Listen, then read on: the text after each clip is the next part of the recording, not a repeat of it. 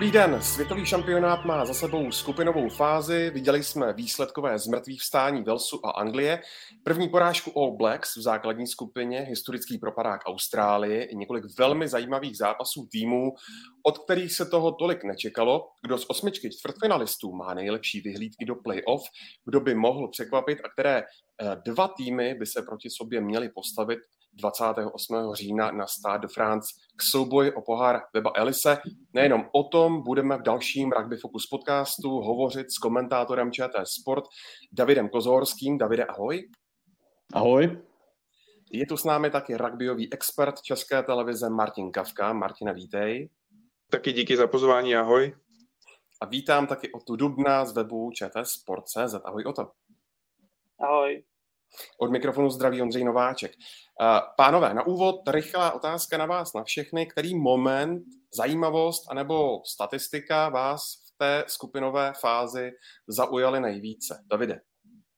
Oh, tak uh, já bych řekl, že toho bylo docela dost, ale tak tomu se asi dostaneme nejvíc. Uh, asi mě zaujalo to, že dál postoupilo Fidži. To bych řekl, že to je asi taková největší Eh, překvapivá věc, která se urodila.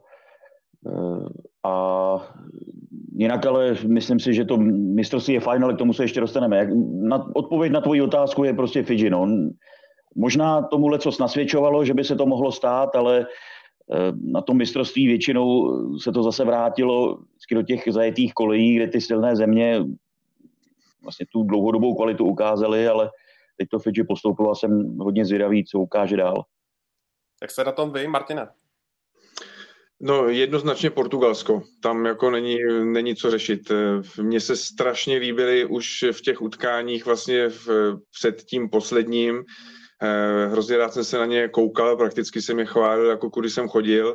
Eh, a to, co předvedli v, v, proti, proti Fidži, tak eh, to byla naprostá fantazie, jako po stránce prostě metodický i nasazení těch hráčů vlastně a vůbec toho všeho té, té kvality, kterou, kterou předváděli ve všech vlastně aspektech hry, to, to, no, to, to je asi vůbec to, to největší překvapení pro mě, protože ta obrovská kvalita v, na všech, v, těch, v těch všech herních aspektech a v ta vyspělost v té, ehm, řekl bych, týmové součinnosti, tak to pro mě bylo prostě skutečně neuvěřitelné. Dal bys to srovnat před čtyřma lety, když prostě Japonci vlastně dokázali ve své skupině vlastně porazit ty, ty velikány a dostali se do, do toho playoff, takže určitě Portugalsko za mě. Tak za mě asi to, že poprvé v historii vyhráli všechny základní skupiny evropský týmy. Martina, kdybychom ještě eh, zůstali u toho utkání Portugalsko-Fidži a kdybys to měl vzít ještě trochu do minulosti, tak co vlastně za tím vzestupem portugalského rugby stojí? No, tak eh, to je eh, dobrá otázka.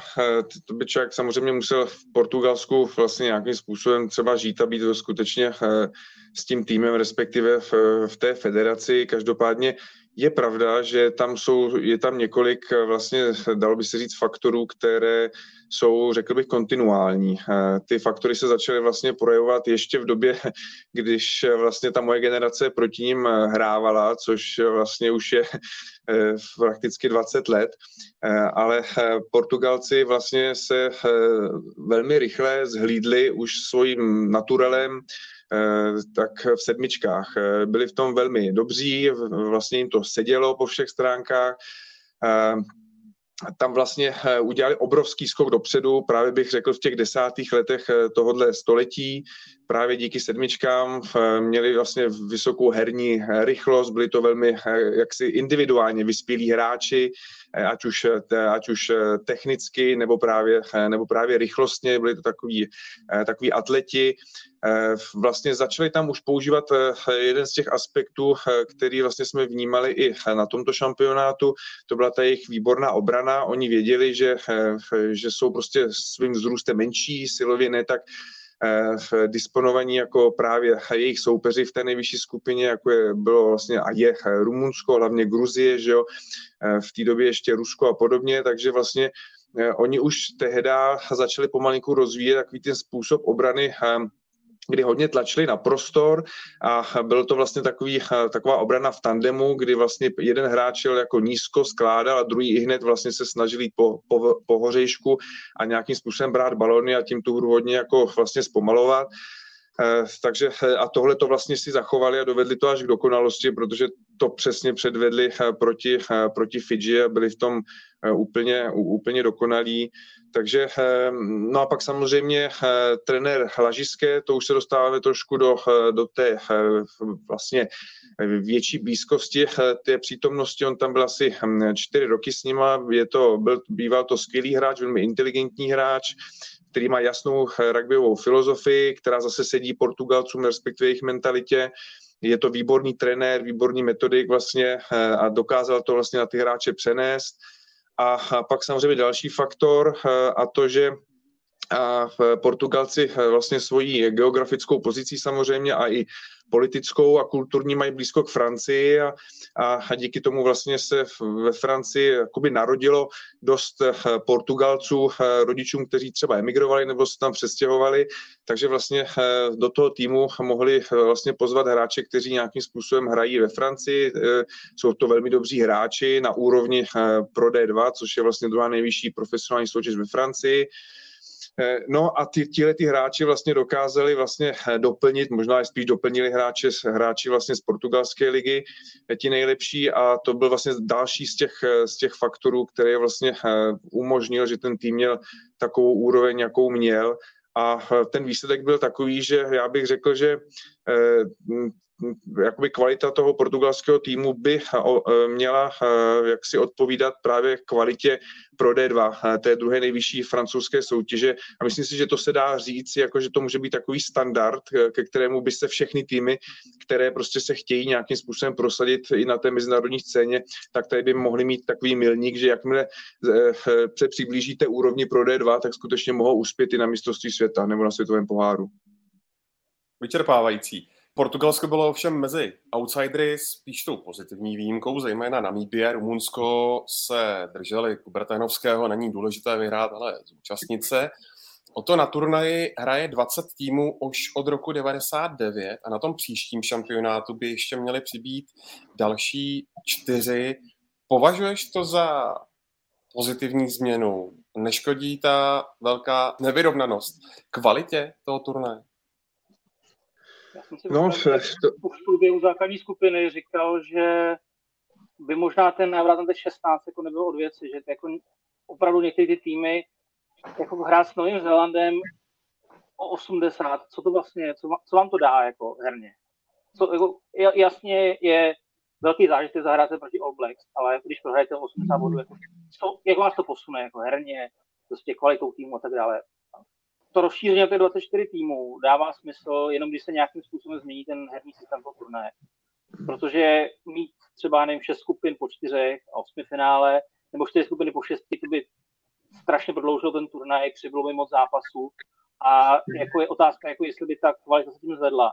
Jako já třeba by byl pro nějakou předkvalifikaci nebo skupiny po třech vítěz postupuje do základní skupiny nebo něco takového. Světový rugby naopak zvažuje spíš eh, švýcarský systém, což je něco podobného, jak se bude od příštího roku hrát uh, Liga mistrů ve fotbale a uh, evropských pohárech se to praktikuje v rugby už teďka, čili v podstatě, že každý tým má nějak přidělené nějaké čtyři soupeře, ale nikdo nemá dva, čtyři stejné. Prostě jakože máte z každého koše máte jednoho jako random soupeře a pak se z toho dělá tabulka, kde bylo třeba jako dva, dvě skupiny po 12 a něco takového což, což by asi zaručilo jako víc vyrovnaný zápasů s týmem na podobné úrovni. No. Protože jako opravdu zápasy o 70 a víc bodů, jako nemyslím si, že to jako vlastně jako tomu vnímání toho rugby jako pomáhá. Já jenom eh, bych na to navázal. Tohle je samozřejmě pravda. Na druhou stranu musíme eh, si všimnout toho, že eh, objektivně asi Rumunsko třeba s tou Namíbí byly tady nejslabšími týmy, ale měli nejtěžší skupiny. Jo, a jako nejsem si úplně jistý, že by třeba Namíbie dostala uh, takovou nakládačku, nevím, od Fidži třeba, jo, nebo, uh, nebo i od Velsu. To samozřejmě těžko teď můžeme typovat, ale myslím si, že ten los, o kterém jsme se tady bavili už minule, kdy vlastně poslal k sobě v současnosti po dvou vlastně ty nejlepší týmy, který si myslím, že jsou odskočený i od všech těch, uvidíme. Samozřejmě pak, když se playoff hraje na jeden zápas, tak tam se to trošku stírá, ale jako řekl bych, že ty čtyři týmy uh, jsou prostě teď kvalitativně trošku jinde než uh, všichni ostatní, tak uh, to prostě bylo vražedný pro, pro týmy, jako je Namíbie, Rumunsko, navíc, když se ty zápasy opakují, pak ty těžký, že když jdou druhý, třetí, čtvrtý zápas, kdy už jsou ty týmy opotřebované a to. Takže řekl bych, že to trošku zkresluje. A ještě jedna věc, samozřejmě z toho sportovního hlediska asi to Namíbejcům nic moc nedá, dostat 80 bodů od Nového Zélandu, ale na druhou stranu řekl bych, že tenhle šampionát nebo ten rugbyový šampionát je právě i tímhle tím zajímavý a že to světové rugby nebo ta organizace to, tyhle týmy tam prostě chce a aby to bylo do jisté míry takové i lehce exotické a, a aby o tohleto rugby nepřišlo.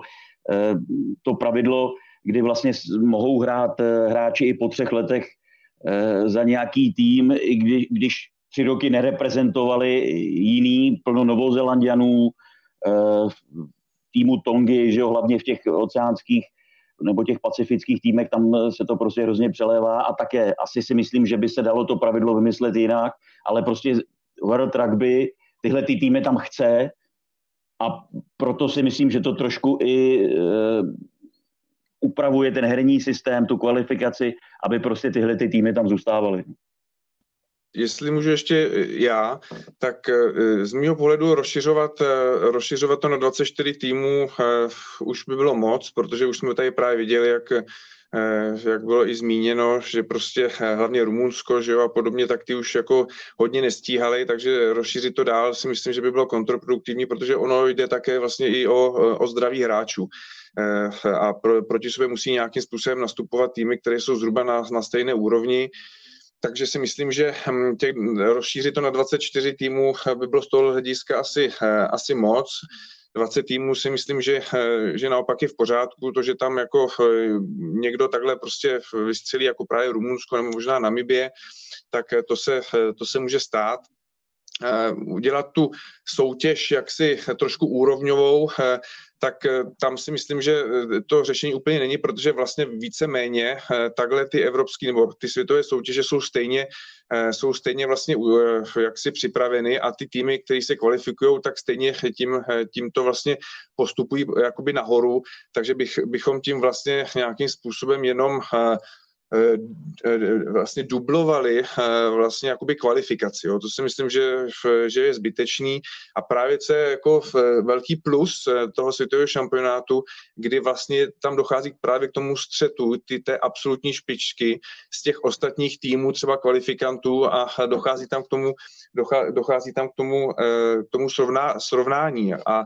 z mýho pohledu i z hlediska ještě hráče, když si pamatuju, tak já tedy musím říct, že jak si nesouhlasím s tím, že eh, pokud dostanu 80 bodů, že mi to nic nedá. Naopak a eh, i vlastně potom volají vždycky všichni trenéři, že těm menším týmům právě chybí ta konfrontace s těma nejlepšíma. A kde nejlíp vlastně já zjistím, co mi chybí, jak mi chybí, než v té přímé konfrontaci prostě dostanu 80, no tak dostanu 80, ale pak, když budu mít možnost pracovat, kvalitně pracovat, můžu dostat, můžu dostat o něco méně, pokud ten tým má samozřejmě nějakou, nějaký potenciál se nějakým způsobem zlepšovat co bychom potom řekli eh, jako Italové. Italové tam taky teda nepatří. Kde bychom teda tu čáru udělali, protože dostali stovku od, od Nového Zélandu. Samozřejmě můžeme to vnímat tak, že ten Nový Zélandár v jiném nasazení a tak dál, ale prostě v rugby to takhle eh, přichází, ty výsledky jako často jsou eh, prostě i vysoké, jako někdy se to stává i, i v super rugby a podobně. Mm, já si naopak myslím, že právě ten, že nám ten šampionát, co nám ukázal, tak právě ty malé týmy, dokázali hrát opravdu kvalitní, dobré rugby, ať už Portugalsko nebo, nebo Gruzie nebo třeba Chile, jako mně se třeba to, jak hrálo Chile, velmi líbilo. A to, že prostě dostali víc bodů, je jedna věc, ale prostě to je, že dokázali s těma týmama hrát, tak to jsme v, v jako předcházejících letech neviděli. Tam byl vidět i jasný, jaký herní jako propast. Ale co se týká eh, toho herního vlastně, eh, to, té hry předvedené jako takové, tak prostě tam byly pasáže, které byly vyrovnané, dokázali prostě soupeře nějakým způsobem třeba i, i, i přehrát a podobně. Takže já si myslím, že že to je takhle v pořádku a, a vůbec mi to nevadilo, že ten výsledek je prostě jako někdy jako větší. Myslím si, že těm hráčům to dá strašně moc. Mi připomíná tweet Jindřicha Šídla pár dní naspátek, který psal, že Česká republika asi čtyři roky naspět prohrála s Portugalskem tuším 0,93. Uh, Myslím, že to bylo jenom 73 v úvozovkách. Ještě bych tomu jenom dodal, že mm, oni ty týmy to vnímají jinak, který tam vlastně jako nastupují proti těm světovým týmům.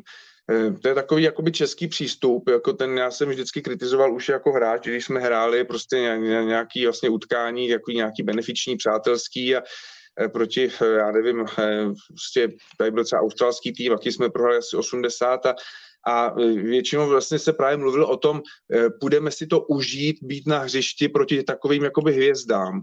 A to je právě chyba já pokud jsem sportovec a jsem vrcholový sportovec, tak prostě já mám nějakou ambici. Mám ambici prostě být co nejlepší, prostě měřit se s těma nejlepšíma a třeba je uspět. Takže já ne, nemůžu jít na hřiště s tím, že si to užiju, že hraju proti prostě nejlepším hvězdám, eh, hvězdám světa. Ne, já na to hřiště jdu, abych se srovnal s těma hvězdama, abych, abych si ukázal, že se s nima dokážu měřit, abych třeba pokusil, jestli ho dokážu složit, jestli mu dokážu utíct, jestli prostě... A tenhle ten přístup, tenhle ten přístup nám v Česku strašně chybí. Jo. Právě právě to, doká- že si jdu užít zápas proti soupeři, to je nesmysl. Já si ho užiju jenom tehdy, pokud se dokážu skutečně poměřit s tím soupeřem a pokud skutečně chci se s ním poměřit a dokázat si, jak moc jsem dobrý nebo jak moc mi to chybí. Že i, i v té mentalitě toho je podle mě jako rozdíl. No.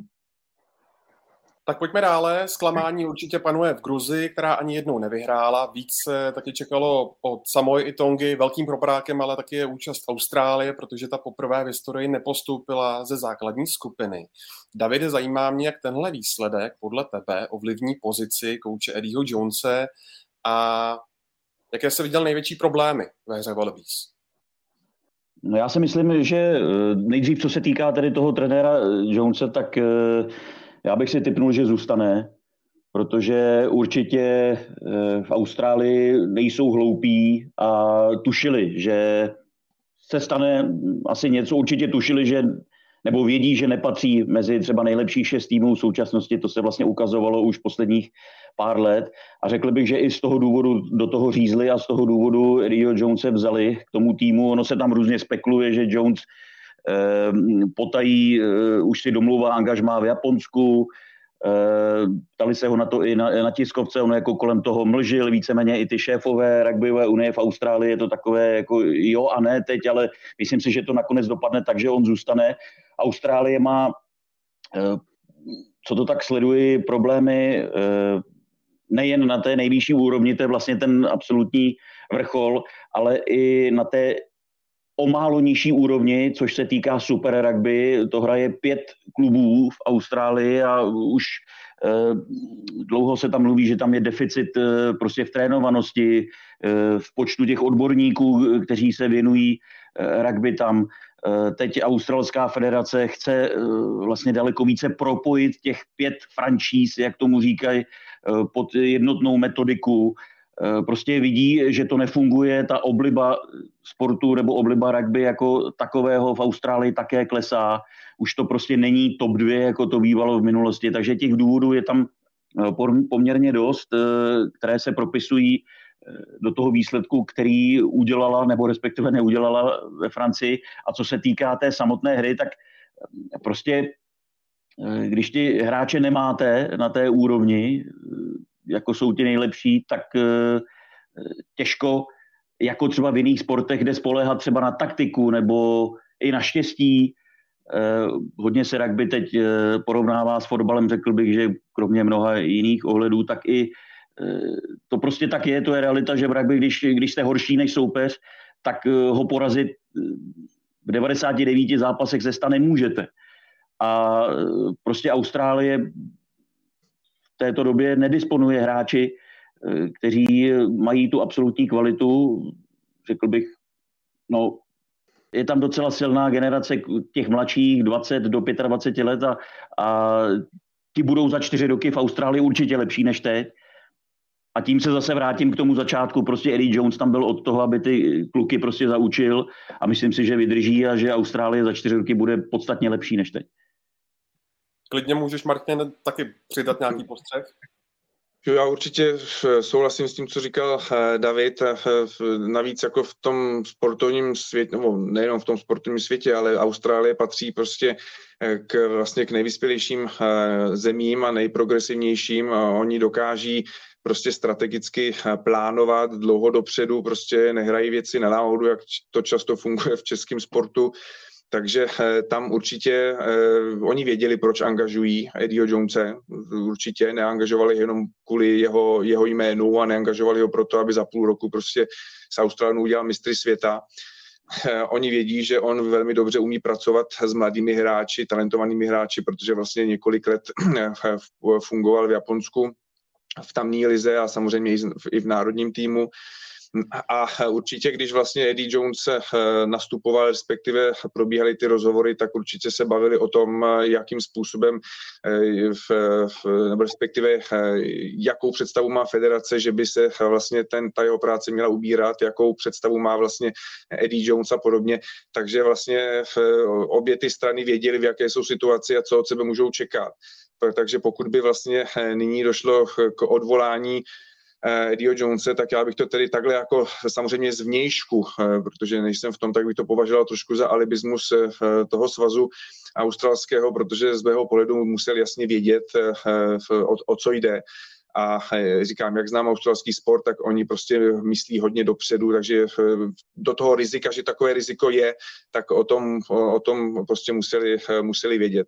Je pravda, že v rugby prostě se plánuje ve čtyřletých eh, cyklech, nikoli přes eh, světový pohár, hlavně v těch velkých týmech, to je pravda, ale prostě se Austrálie z těch důvodů, co říkal David, prostě rozhodli, že asi potřebují třeba víc, víc času a trošku doufali, že se jim tam podaří jako eh, proklouznout do toho, do toho čtvrtfinále. No. Takže takže tohle, co se týká jak to vypadalo na hřišti. No, oni vlastně, no, to je těžko jakoby říct, to je vlastně zase souhrn všech možných vlastně herních jako aspektů, zase David o tom hezky mluvil, no obecně řečeno, oni v, v defenzivě nedokázali vytvořit eh, dostatečný pressing vlastně na, na soupeře tak, aby prostě získávali výhodu, aby znemožnili soupeři hrát, aby třeba eh, získávali balony a tak dál. A v útočné fázi sice jako dokázali třeba kombinovat, že Austrálie vždycky tu strukturu měli velmi zajímavou, dobrou, ale prostě nedokázali se z té situace před obranou dostat do, ty, do té situace v obraně a, a v, aby v té obraně následovalo nějaké navázání vlastně a, doka, a došlo právě k nějakým průnikům, tak to tam vlastně prakticky, prakticky nebylo. No a v, v té skupině, v jaké byly vlastně Wales a Fiji, tak tam byl velký právě rozdíl na dvou frontách ve srovnání s těmito dvěmi, dvěma týmy. Když to srovnám s Velsem, tak Vels prostě ukázal obrovskou strategickou taktickou vyspělost. Prostě eh, hráli potom v tomto ohledu, eh, bych řekl, dokonale a eh, tam samozřejmě ty mladí hráči prostě měli, měli v tomhle deficit. A co se týká ve srovnání s Fidži, tak tam zase ta obrovská individuální, ty obrovské individuální dovednosti, hlavně schopnosti hráčů Fidži, ta rychlost, ta obrovská impaktnost, ta neskutečná explozivita, výbušnost, prostě e, rychlá síla, individuální dovednosti v kontaktu, jak hrát duely, jak, hrát, jak prostě nahrávat v kontaktu takzvanými offloady a podobně, tak tam prostě zase dominovali hráči Fidži takže si myslím, že eh, to dopadlo tak, jak dopadlo z těchto, z těchto ohledů. No a uvidíme, jestli se Austrálům podaří eh, to jejich rugby trošičku nastartovat, ale já si myslím, že, že podaří, protože Austrálie mají ten, eh, jaksi, ten, ten základ metodický a, a, a vědecký, řekl bych, na tak obrovské úrovni napříč všemi sporty, že určitě mají kam, kam, kam sáhnout a, a kde se inspirovat a, a, a zlepšovat se. Ještě než se podíváme na ty zápasy, které nás teď eh, čekají, tak eh, vás ještě poprosím o hm, názor na zápasy eh, Italů a Skotů. Zda je to pro vás spíš zklamání, to jejich představení na turnaji, anebo s ohledem na kvalitu soupeřů ty týmy Itálie a Skotska podle vás dosáhly opravdu maximum možného? Kdybych mohl začít, tak eh, řekl bych, navázal bych na to, o čem jsem mluvil i u těch nejslabších týmů Namíby a Rumunska. Prostě Italové i Skotové byli v extrémně těžkých skupinách a co se týká Italů, tak řekl bych, že nezvládli psychicky ten zápas s Novým Zélandem. Myslím si, že si věřili na velkou bitvu, mysleli si, že se přibližují té absolutní špičce, což na druhou stranu proč ne, protože i když tolik těch zápasů třeba Six Nations nevyhrávají, tak už měli za sebou některé výsledky i proti týmům z Jižní polokoule, porazili Austrálii poprvé že v minulém roce, takže eh, prostě lecos tam naznačovalo, že by mohli třeba dosáhnout i nějakého překvapení, ale byl to náraz eh, do reality a myslím si, že to v hlavách hodně, kromě té kvality Nového Zelandu, takže to ne, prostě nezvládli psychicky. Eh, pak s tou Francií v tom posledním zápase tam už si myslím, že tomu ani moc asi nevěřili. A co se týká Skotska, tak eh, podle mě Skotové mají manšaft na to postoupit z každé jiné skupiny než eh, z Ačka a z Bčka. Uh, oni jsou pátí na světě, pokud se nepletu, myslím, že tam drží celý ten turnaj a v podstatě každý rok nebo tři, čtyři roky drží to, že vyhrávají tři zápasy v Six Nations, což je velká bilance, dokáží také porážet eh, i týmy z Jižní polokouly, Afričany porazili eh, a já Skoty mám rád a byl jsem od začátku dost smutný z toho, že prostě dostali zrovna tuhle skupinu. No. Eh, myslím si, že oni do té top šestky, top sedmičky třeba v současnosti patří. No. Tam si myslím, že to byla prostě vyloženě smůla na os.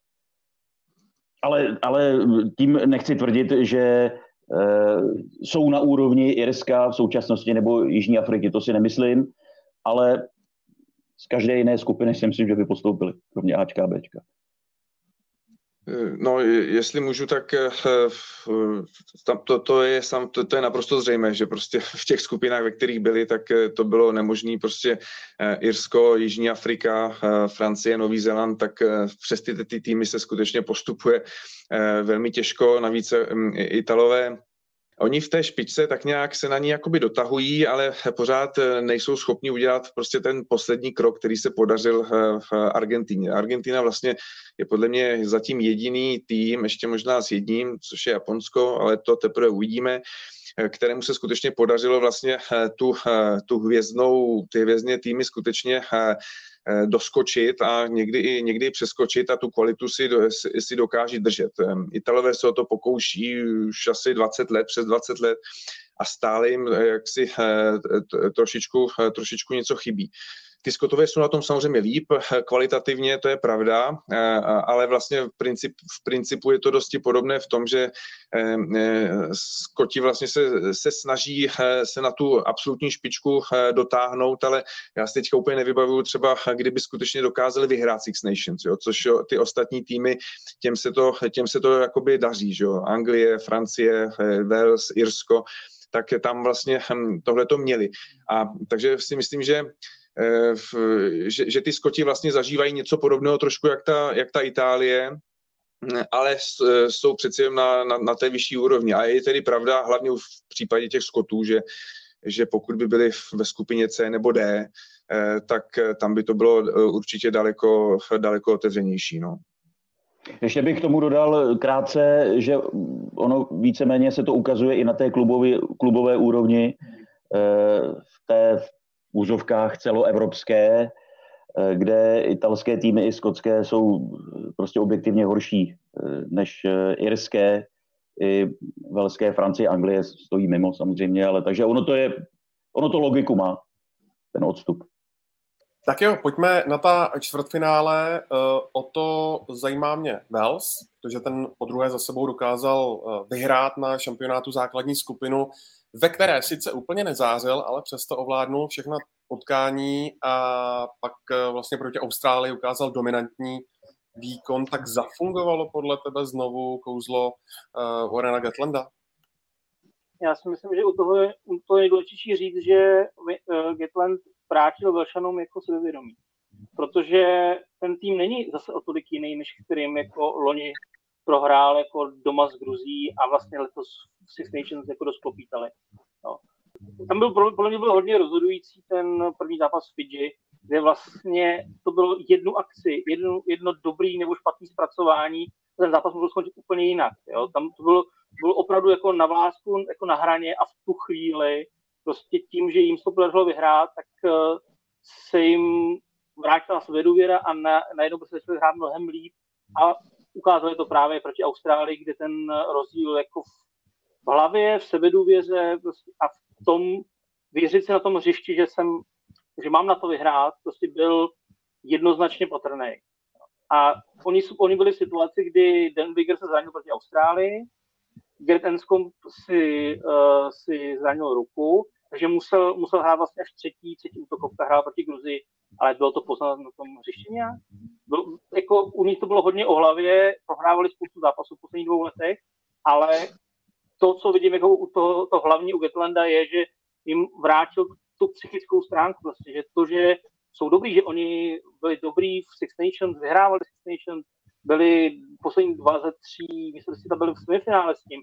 To znamená, že oni jsou dobrý tým a on jim, on jim jako nalil zpátky do sebevědomí. To je podle mě toho, to je toho hlavní rozdíl mezi Velsem poslední dva roky a ale, ale to stane na mistrovství světa. Tak ono to, teda já na to rychle zase navážu, ono to trošku e, kopíruje i Anglii, že jo, Anglie tam přijela totálně rozsekaná, ale vyhrála no jak to nazvat, ten zápas s Argentinou zázrakem, e, takovým tím jejich způsobem e, turnajovým a taky dneska je to prostě i psychicky úplně jiná Anglie zase než před tím měsícem. A Řekl jsem to slovo turnajový, to bych použil a vyzdvihl bych to právě u Velsu, protože Vels má za sebou dvě semifinále, vlastně 2.11, 2.19, eh, postup z těžké skupiny 2.15, eh, kdy vlastně vyřadili z Austrálie Anglii, která tehdy turnaj hostila. A teď zase postoupili, oni to prostě umějí a mě hrozně baví i ty souvislosti kolem toho velského týmu, eh, ta atmosféra, fanoušci, i ti hráči je vidět, eh, tím nemyslím, že by ostatní nebyli tak propojení s tou zemí, za kterou hrajou, to vůbec ne, ale na těch Velšanech to je prostě až jako do morku kosti je vidět, že oni tam fakt jdou jako zemřít no, za ten Vels. A to je prostě jejich obrovská výhoda. No, eh, já bych asi jako doplnil, že eh, vlastně eh, právě ohledně trenéra Getlanda, tak on se tam těší jako obrovské, obrovskému respektu, ale skutečně jako obrovskému respektu. Takže když přijde Getland asi a řekne, budeme hrát tak a tak, nebo prostě tak ti hráči tomu samozřejmě, samozřejmě věří.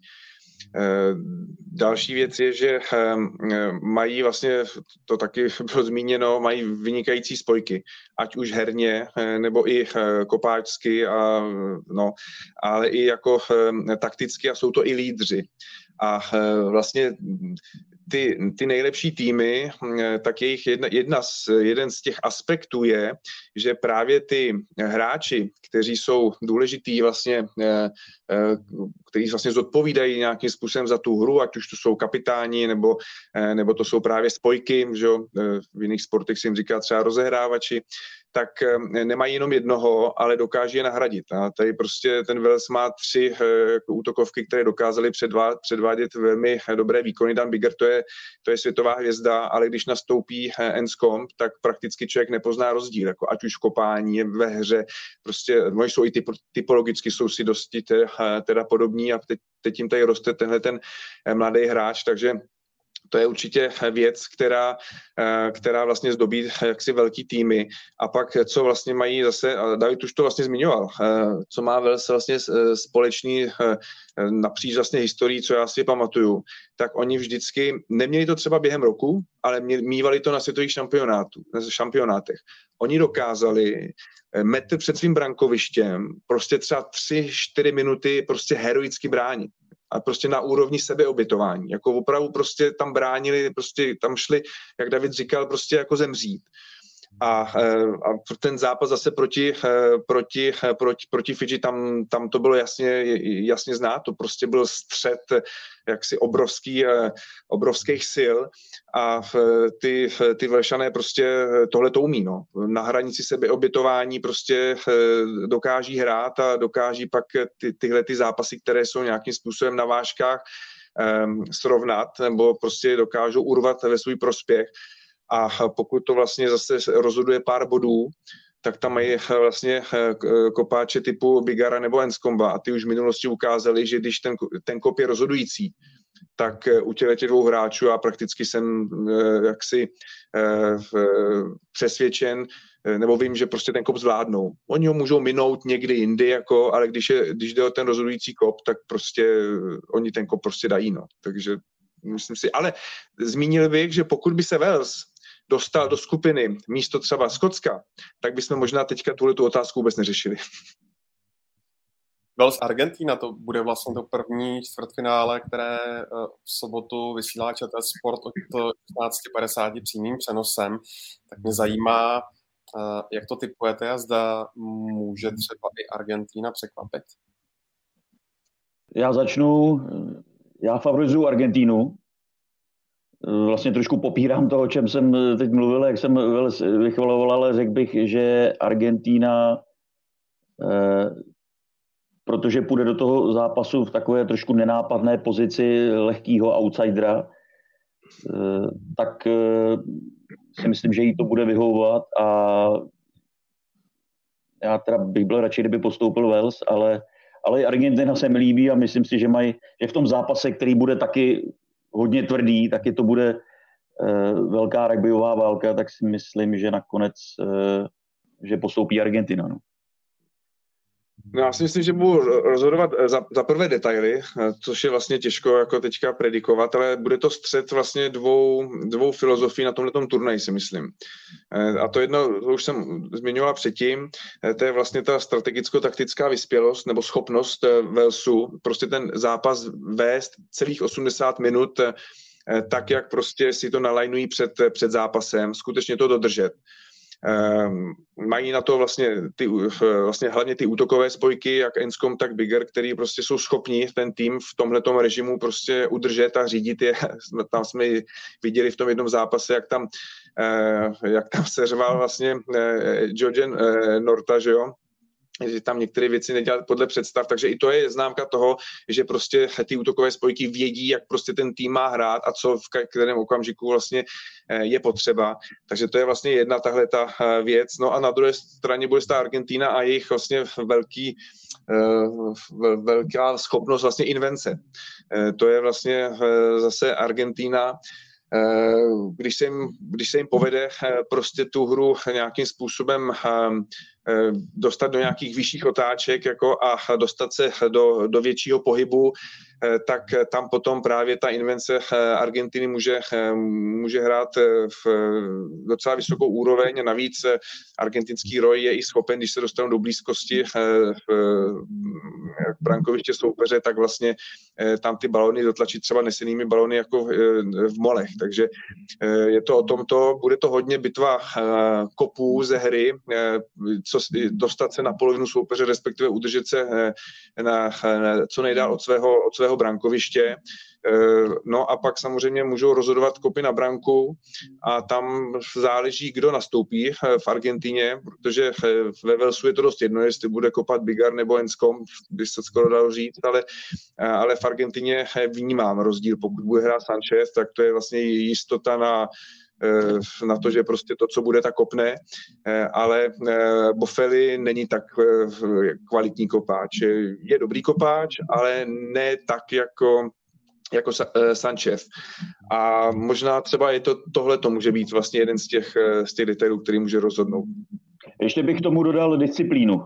Argentina potřebuje být disciplinovaná, už několikrát na to doplatila ve velkých zápasech, že hráči někdy viděli až moc rudě a byly tam karty a, a tak dále. Konec konců e, ten zápas s Anglií, že jo, budeš takovým e, příkladem, takže disciplína bude taky určitě důležitou součástí, ale nejen tohohle zápasu samozřejmě. O to, jak to vidíš ty? Abych navázal na Martina s tím, že pokud se Argentina poučí z zápasu s Anglií, která vlastně v těch 14 dokázala Argentincům nutit svoji hru a vlastně ničemu nepustili, pokud se toho Argentina poučí, tak má šanci, ale já osobně nejenom protože jim fandím, tak favorizuju Wales. OK, uh, pak tu máme další finále, uh, to se hraje v neděli taky od 16.50 na ČT Sport+. Plus. To je utkání mezi Anglií a Fidži. Davide, ty jsi o Fidži mluvil hnedka v úvodu dnešního podcastu jako o překvapení, tak uh, jak to vidíš tady, ten průběh? No, já se přiznám, že moc tady o tom zápasu nevím, co si mám myslet. Nemůžeme zapomenout na to, že před, před sedmi týdny Fidži vyhrálo v Tittenhamu nad eh, Anglií a vlastně poprvé dokázala eh, porazit tady toho soupeře. Myslím si, že to Angličani budou mít v hlavách, samozřejmě i reprezentanti Fidži, ale mně se Angličani teda šíleně nelíbí na tom turnaji zatím, ale myslím, že postoupí, no. že přesně jak říkal Martin o tom herním plánu, té taktice a prostě schopnosti se jí držet víceméně za jakékoliv situace, tak eh, to umějí i angličani.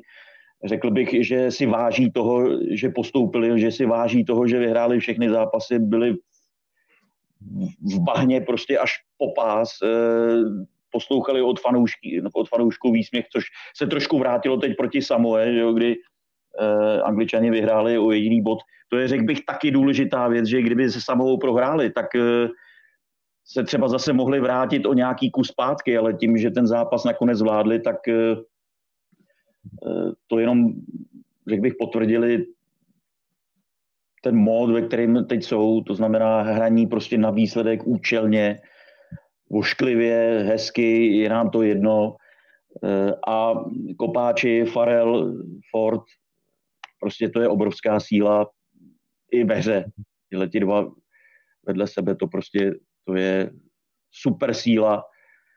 Smith, že do, do, do trojice, kdyby náhodou se něco stalo, do trojice s nimi. Eh, Roy výborný, eh, prostě všechno zase možná zapadá i ten los, že jo, ve které části pavouka se ocitli, všechno zase zapadá do toho, že můžou uhrát velký výsledek a třeba zase to finále. No. No, já samozřejmě, co říkal David, tak eh, to podepisuju. Eh, co vlastně je schopnost Angličanů, nebo nám to ukázala vlastně v, v těch dosavadních zápasech, tak to vlastně udržet se daleko vlastně od svého brankoviště. Oni jako prakticky moc nehrají, netráví moc času na, na své polovině a to je vlastně ta schopnost těmi kopy se prostě udržet, udržet daleko Eh, ta eh, vlastně taktická vyspělost eh, hry nohama, respektive těmi kopy, tak to, je, to, by, to, to by asi mohli vyučovat. Prostě Ford, to, co předvádí vlastně a jaké kopy předvádí jako ze hry, tak to je opravdu učebnicový příklad. Nemluvě tedy o, i o těch kopech samozřejmě na branku, ale ty, tyhle, ty, tak, tohleto taktické použití kopů je, je velmi dobré. Skutečně na své polovině tráví málo, málo času mají, mohou se opřít o standardní situace, což je velmi důležité pro tým, který potřebuje prostě eh, se držet eh, toho herního plánu a, a ten eh, zápas udržet v nějakém v nějakým rámci a jsou schopni prostě hrát na malém hřišti, jako nikoliv na širokém. Prostě nenechají si vnutit hru na široké hřiště, jsou schopni ho zmenšovat, jak už v, v ofenzivě, tak i v defenzivě. V defenzivě samozřejmě to je logické, protože když brání tam větším prostoru, tak je méně eh, prostoru pro to, aby mezi váma eh, soupeř jako probíhal. V té ofenzivě eh, tam to možná vypadá trošku nelogicky, ale ono to logiku má, protože vlastně tou hrou na malém prostoru já můžu daleko víc tlačit na soupeře a nutit tě k chybám. A, a ty chyby potom vlastně jsou ve výsledku jakoby trestní kopy ve prospěch Angličanů a díky tomu se Angličané zase mohou posouvat buď na polovinu soupeře, nebo vlastně zase mají možnost, možnost kopů, že jo, a tak oni vlastně získávají eh, eh, postupně eh, tři body, tři body po sobě, no.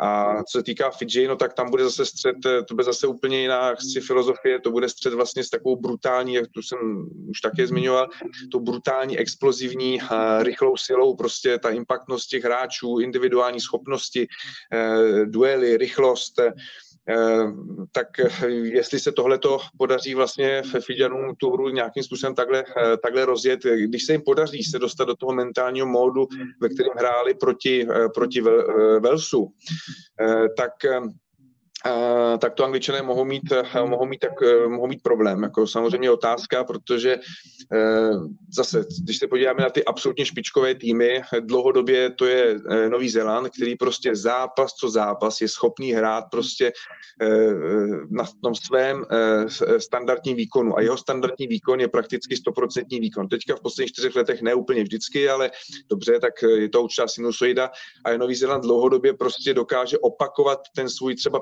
95% výkon, kdykoliv prostě potřebuje nebo vždycky a když potřebuje, tak prostě ukáže 100%. V poslední dobou tohle to dokáže i Jižní Afrika a, a, a Irsko.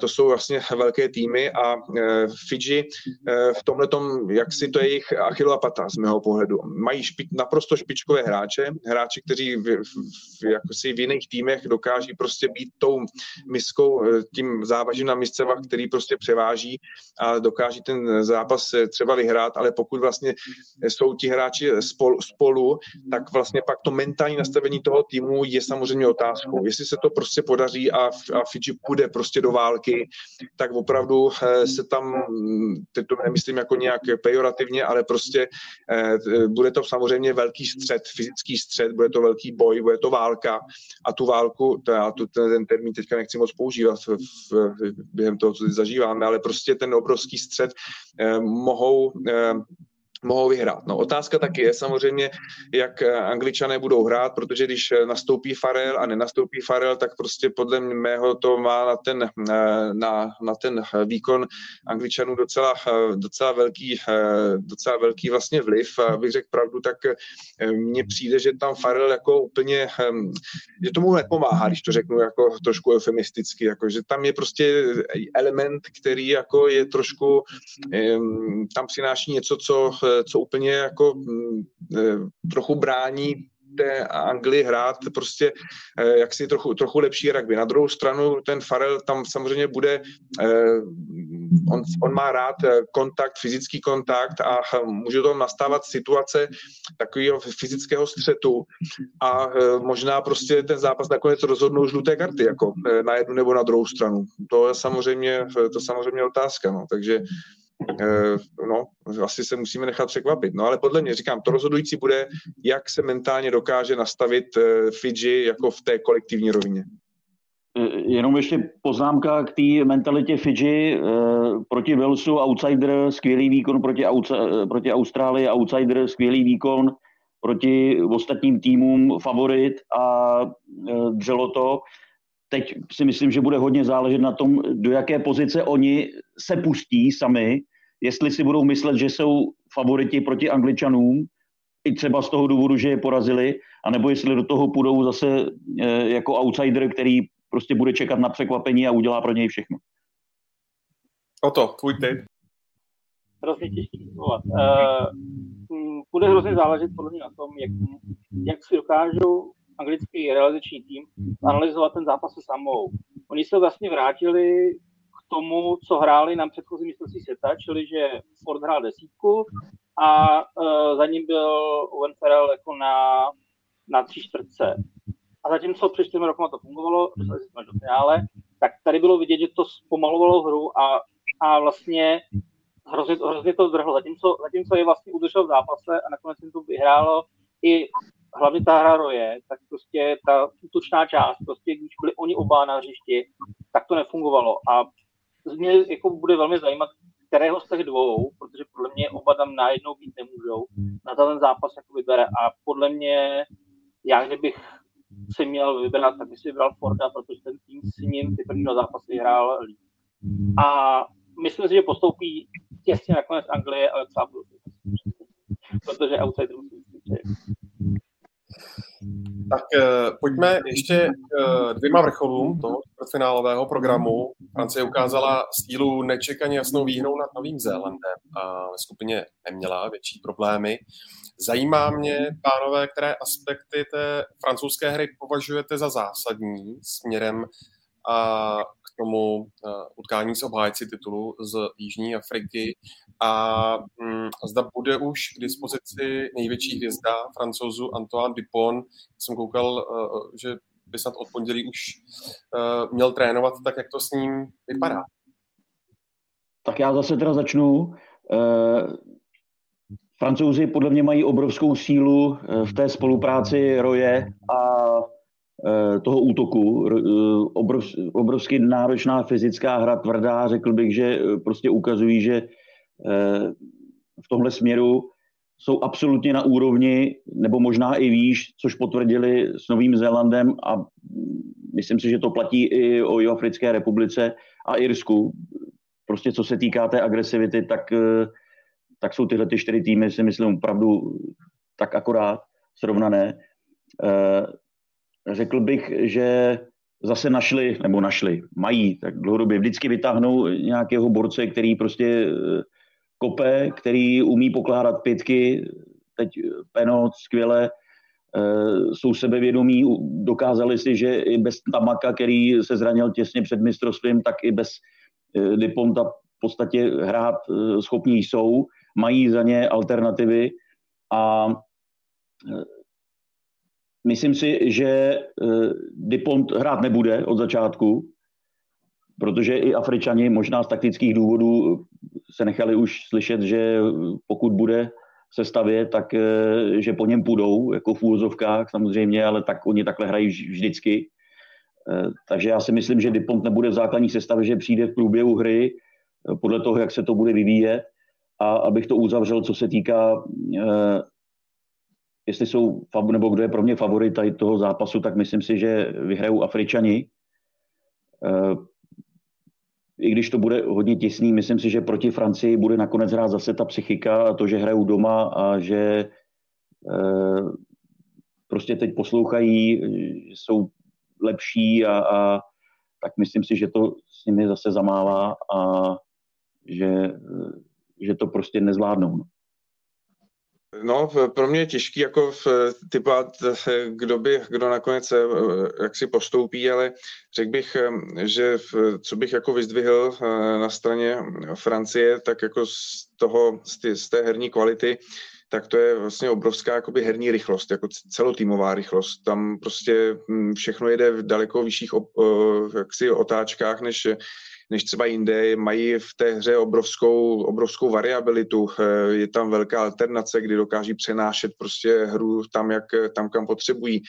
Eh, je tam obrovská, řekl bych, situační inteligence, že skutečně hrají to, co, to, co před sebou vidí, dokáží se eh, rozhodovat. Mají tam vlastně, skoro bych řekl, genialita těch klíčových hráčů, těch vlastně strategů, nebo což jsou vlastně, což jsou vlastně jako spojky, ať už Dupont, otázka, jestli tedy bude hrát, to, to jako já těžko dokážu postojit, to můžou říct jenom vlastně doktoři, ale ehm, Tamak, pravda, se zranil, ale Žaliber ho, ho nahradil naprosto dokonale a myslím si, že prostě Eh, na něj sedí i, eh, i tahle ta vlastně moje charakteristika toho geniálního hráče taky, protože prostě eh, ty, ty řešení, které vlastně on řeší, jak je řeší a v jaké rychlosti, tak je fantastický.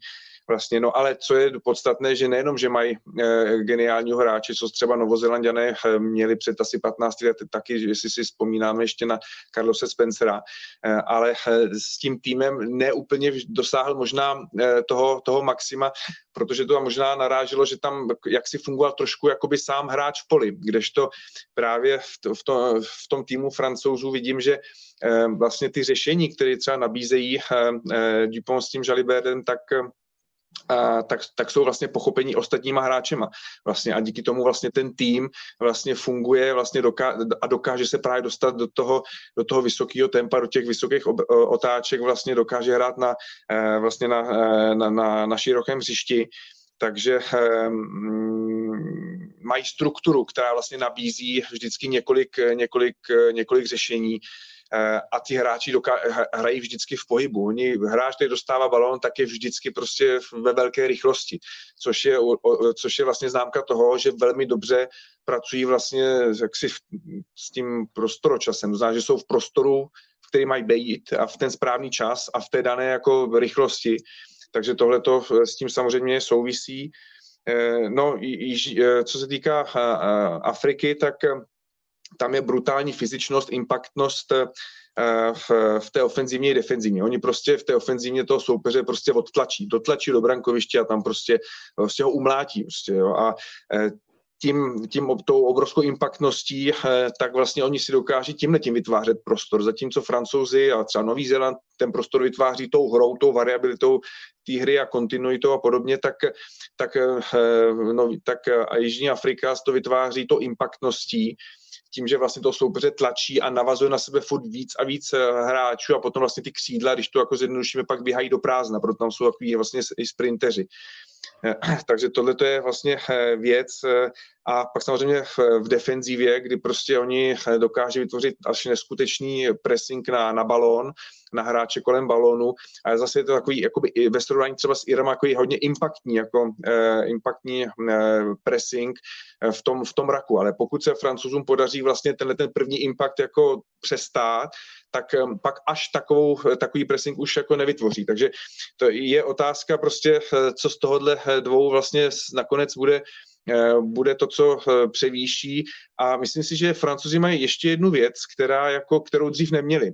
Protože i dříve to byli skvělí hráči, dokázali prostě zahrát fantastické zápasy, jak David říkal, ale pak někdy to nezvládli a, a nedošli nakonec až, až do toho až na ten vrchol, ale teďka vlastně eh, ty francouzi mají eh, v týmu eh, hráče, kteří, já nevím, kolikrát, třikrát nebo kolikrát vyhráli mistrovství světa vlastně do, do, do 20 let a obecně to jsou prostě opravdu fantastičtí hráči, kteří si mohou věřit, jsou schopni právě ten svůj standard, vysoký standard prostě opakovat zápas po zápase, věří si a tohle to je něco, co vlastně zase nějakým způsobem ovlivňuje tu mentální stránku hráčů a, to si myslím, že ty francouzi před, ty generace předtím neměli.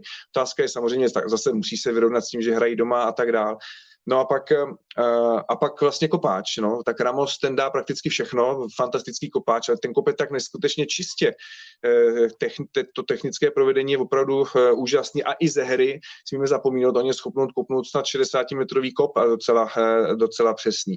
No a Jižní Afrika, ty vlastně se modlí, aby mohl hrát, aby mohl hrát uh, teď mi vypadlo to jméno Polard, že jo, protože prostě ty dva uh, kopáči, Libok a uh, a Williams tak jsou jako dobří hráči, ale prostě tu úspěšnost nemu, ne, nemají takovou a je dost s podivem, že tak špičkový tým jako Jižní Afrika má pr- prakticky jenom jednoho kopáče, no. takže je otázka prostě, jestli, jestli bude moct Eh, Polar právě předvíst eh, ten svůj standard, ten svůj vysoký standard, který má, eh, anebo ne, což je to samozřejmě také otázkou a myslím si, že ten zápas Irama právě, možná kdyby hrál, což je teda otázkou, ale kdyby ty kopy všechny kopal Polar, tak by ten výsledek možná dopad trochu jinak, byť teda já jsem Polárda nikdy neviděl kopat jako za polovinou, ale prostě ty předcházející kopy by dal a možná by to vypadalo jinak. No. Takže i tohle to může hrát nějakou roli. No. Myslím si, že francouzský tým je, jak si na mě působí, eh, vyrovnanější ve všech aspektech, eh, ve všech aspektech hry. Taky o to utkání můžete sledovat samozřejmě živě na ČT Sport eh, v neděli 15. října od 20 hodin a 50 minut večer. Ještě mě zajímají samozřejmě Jirové o to, uh, světová jednička, uh, zda jsou podle tebe a pak mě zajímá samozřejmě i názor Martina a Davida opravdu momentálně nejlepším týmem na světě a dokážou proti Blacks zlomit uh, to čtvrtfinálové propletí. Si vezmeme, že Irové měli nej, nejtěžší skupinu. To se, to se vidělo už před turnajem. Oni mi udělali 19 bodů, 26 pětek z 90 bodů na, jako nasázený. Což je nej, nejlepší výsledek v historii. A jako v nejtěžší skupině, které byly. Vyhráli na zápasů v řadě. Blacks porazili ve třech z posledních čtyřech zápasů. Jako, teď nemůžeme počítat ten zápas před čtyřma rokama na mistrovství světa, protože tam byly v jiném rozpoložení oba týmy, takže jako odnášet si z něj jako něco k, jako k tomuhle tomu víkendu asi není úplně, úplně správný. Eh, já si myslím, že můžeme považovat Iry za nejlepší tým na světě, pokud dokážou tenhle zápas vyhrát. Protože když tohle Irsko neuděláte na ten poslední krok, že konečně zlomí tu čtvrtfinálový propletí, ještě notabene proti Novému Zélandu, který je braný vždycky jako ten top pro každého soupeře, tak uh, bych neřekl, že jsou nejlepší. Ale pokud zvládnou tenhle zápas, tak si myslím, že Irové jsou nejlepší tým na turnaji a dojdou určitě do finále a tam můžou porazit Kolko. Já bych s tím souhlasil, já beru Iry v současnosti jako jakýsi symbol vzpoury severní polokoule oproti jihu. Ono vlastně, kromě toho, že Evropani nebo severní polokoule že dominovala teď ve skupinách, tak eh, vlastně se stalo i poprvé, že eh, každý z těch třech velkých jižních týmů prohrál.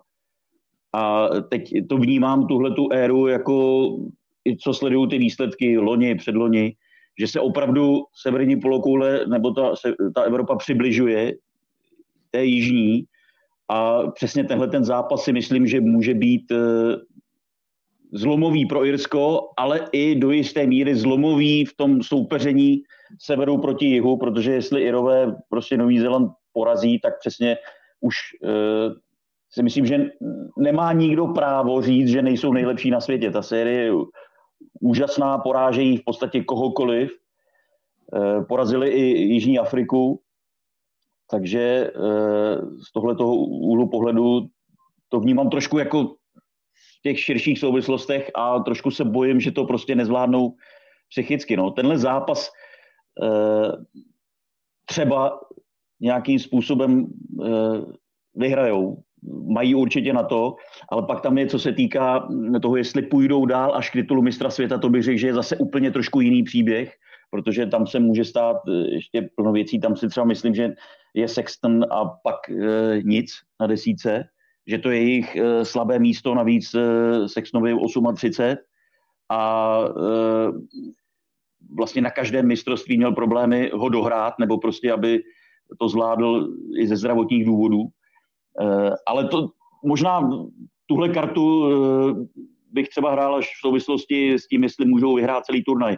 Ale já bych jim hrozně přál, aby tenhle zápas zvládli, no. aby se to celé promíchalo, aby se to prostě ještě víc ten svět rugbyový prostě víc nakopnul a, a aby bylo o čem mluvit, aby zase i ten jich e, trošku jako se dostal do větších otáček, protože si myslím, že to tam jede trošku ze setrvačnosti poslední dobou a tak bych hrozně chtěl, aby Irové tenhle zápas zvládli. No.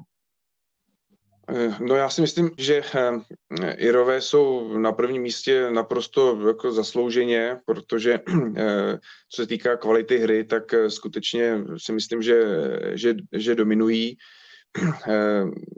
Začal bych možná Novým Zelandem, my jsme už o nich trochu mluvili, ale jejich plus je samozřejmě a, myslím si, že, že i Irové do toho vstupují jako favorité, protože Nový Zéland prostě eh, ten svůj standard za ty poslední čtyři roky nemá tak vysoký, jak jsme, eh, jak jsme zvyklí, ale stále prostě eh, ty jeho přednosti jsou právě v té, v té neskutečné herní rychlosti, v té situační inteligenci, kdy dokáží číst prostě hru, kdy dokáží tu hru akcelerovat právě, když se dostávají do obrany nebo naopak za obranu tak eh, tam vlastně tohleto eh, skutečně se o to opírají a dokáží, eh, dokáží vlastně to zvládnout na té úrovni individuální, což se potom překlopí právě do té kolektivní roviny.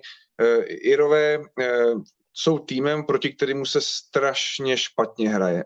To je, on totiž dokáže vytvářet, vytvořit vlastně v té své defenzivě obrovský pressing, obrovský pressing na balon. On se trošku podobá eh, v Jižní Africe v té fyzičnosti a v tom pressingu, eh, pressingu na balon. Jenže rozdíl je v tom, že zatímco prostě ta Jižní Afrika je taková hodně impaktní, že prostě do toho práskne a pak vlastně v, buď se to vyřeší nebo nevyřeší, kdežto ty Irové jsou naprosto ojedinělí, si myslím, na světě v, tém, v tom způsobu obrany, že oni vlastně Eh, dokáží vlastně eh, toho hráče vlastně chytit a udržet ho, eh, udržet ho na nohou a vlastně ho izolovat. A vlastně zablokují ten balón u, u toho soupeře a vytvoří se mol, ze kterého ten balon vlastně nikam nevychází, takže vlastně ten, ten balon umrtví a rozhodčí píská vlastně a, a hazuje se do mlínu a hazují vlastně Irové. V tomhle ohledu Eh, ty Irové jsou úplně fantastický i, v, i ve velké rychlosti týmu. Oni dokáží prostě toho soupeře na těch nohou prostě udržet. Eh, a tohle to prostě vytváří velký, velký tlak na soupeře. A eh, co potřebuje Nový Zéland ke, ke své hře, a to jsme viděli třeba proti Italům, že jo? tak on potřebuje ty raky hrát strašně rychle. Prostě ten, ten balon z raku musí jít dřív, ještě než se vlastně ten rak skoro vytváří. když to Irové jsou právě fantastický v tom, že dokáží vlastně ten rak strašně zpomalit a vytvořit vlastně z toho i ten mol, a když se vytvoří mol, tak vlastně do toho zase eh, ti hráči potřebují vlastně ty, co jsou v útoku, navázat trochu víc hráčů. Nehrá to třeba v jednom, ve dvou hráčích a ostatní v prostoru, ale mít tam třeba tři, čtyři. V tu ránu už vlastně vám zase něco chybí vlastně eh, v, jak, jak si v tom prostoru. Takže v tomhle to jako je skutečně jako velký problém. Myslím si, že Nový Zéland skutečně s tím jako může mít problém až takový, že prostě eh, ten zápas nezvládne, nezvládne vyhrát. A pak samozřejmě je to velmi fyzický tým, takže dokáže ten tlak, vlastně ten pressing na soupeře dostat eh, vlastně i v, i v té ofenzivě. Ať už, eh, ať už třeba kopy, eh, boxkiky, tak vlastně i, i tou hrou. Víceméně Irové v sobě dokáží skloubit hru jak Jižní Afriky, tak by se dalo říct třeba skoro až teď trošku to přeženují Nového Zélandu v tom, že oni jsou eh, schopní eh, vlastně eh, toho soupeře rozbíjet to, tím svým tlakem vlastně, nechci říct v roji, ale prostě jako ze strany rojníků a, a tří čtvrtek, to znamená na tom středu hřiště, podobně jak dělá vlastně Jižní Afrika. Prostě rozbím tu obranu, tlačím ji před sebou, skonzumuju ji a potom prostě mám eh, vytvořeny volné prostory vně. Ale Irové dokáží na rozdíl od Afriky daleko víc hrát eh, právě i na tom širokém hřišti. Eh, a, a umí to i tři čtvrtky, že jo, ten Aki to vypadá, že to je vlastně tři čtvrtka, která je pouze impaktní, ale ono jako chyba lávky, on velmi dobře hraje právě i v prostoru, velmi dobře kombinuje a podobně. Takže vlastně tohle to všechno jako nahrává eh, ve prospěch Irům a co, jak, a co se týká Nového Zelandu, kde má problémy. On má právě problémy v těch, těch zase posledních čtyřech letech, co jsem viděl, aspoň, tak jakoby dostat se přes tu čáru zisku. Eh, jak si dostat se do té obrany v pozici, kdy vlastně můžu ten balon udržet ve hře nějakou přihrávkou, nějakým, eh, nějakým offloadem.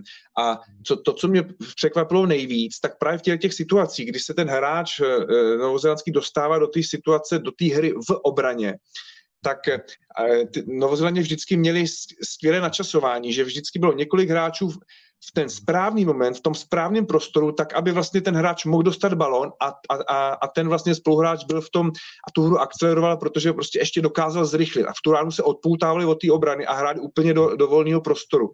A teďka prostě za ty poslední čtyři roky mi přijde, že, že ty spoluhráči se tam nedostávají v ten správný čas, tam, kde by měli být. Proto se, eh, jak si těm eh, All Blacks nedaří v té obraně tu hru navazovat a dostávat se do těch situací za obranu.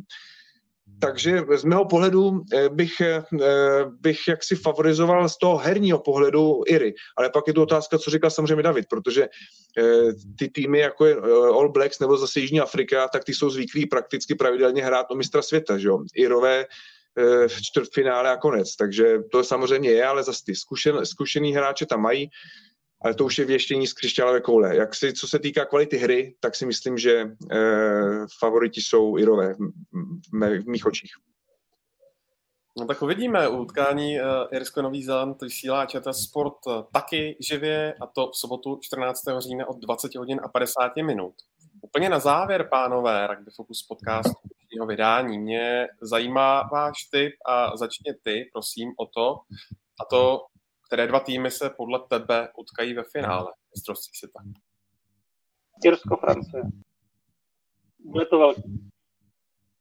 Pokud, pokud eh, budu eh, pracovat jak s, s tou herní kvalitou a, a tedy touhletou, tímhletím předpokladem, a trošku si odmyslím tu mentální stránku, což je teda, což v tom špičkovém sportu ale právě rozhoduje, protože technicko-takticky a fyzicky jsou všichni na stejné úrovni. Ale eh, pokud tedy vezmu potaz tu kvalitu herní, tak na jedné straně eh, by mělo být Irsko a eh, na druhé straně Přál bych si Francii, protože k té hře mám daleko blíž. Může, ale pokud by to byla Jižní Afrika, nedivil bych se.